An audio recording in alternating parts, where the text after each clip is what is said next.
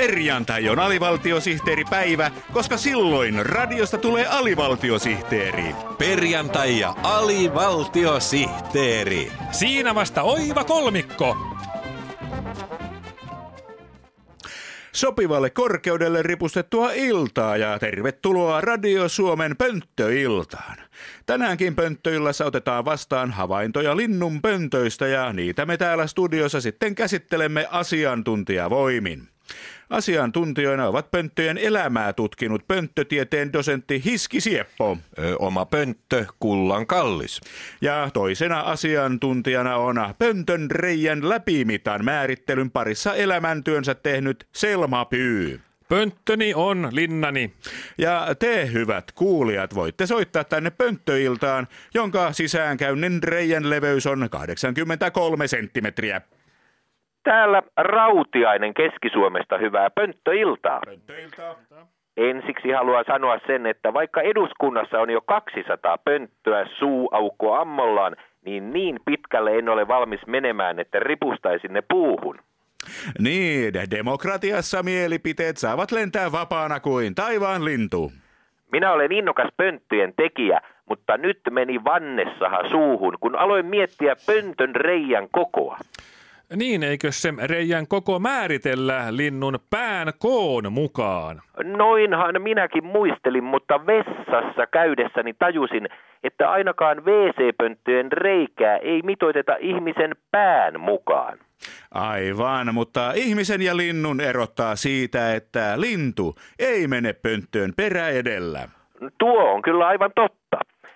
Sitten minä katselin lintuja vähän tarkemmin ja huomasin, että nehän ovat yleensä siivet levällään. Joten eihän lintu mahdu lentämään siivet levällään sellaisesta pienestä reiästä pönttöön sisälle. Reijänhän pitää siis olla isompi. Vai niin. Kuinka isoa reikää olette sitten ajatellut? Riippuu linnusta, jolle pönttöä tehdään. Esimerkiksi telkän siipien kärkiväli on noin 80 senttiä.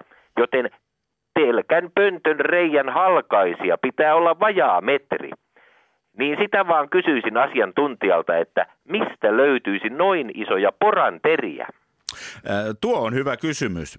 Mitä tähän vastaavat asiantuntijamme Hiski Sieppo ja Selma Pyy? Minä en koskaan käytä poraa tehdessäni linnun pönttöä.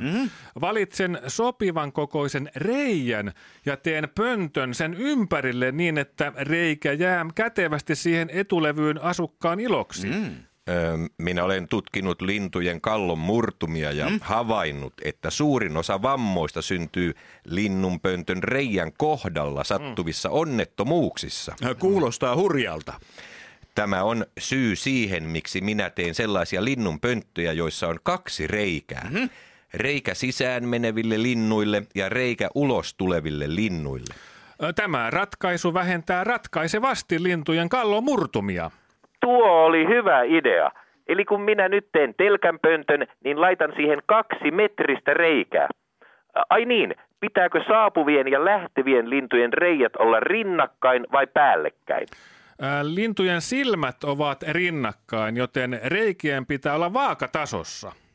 No nyt meni vaikeaksi. Meillä päin puut eivät kasva vaakasuoraan, vaan pystysuoraan. Tähän meillä lintupönttöeksperteillä on yksinkertainen ratkaisu. Puu, johon linnunpönttö ripustetaan, on kätevintä kaataa ensin. Kaadettuun puuhun pönttö on helppo ripustaa.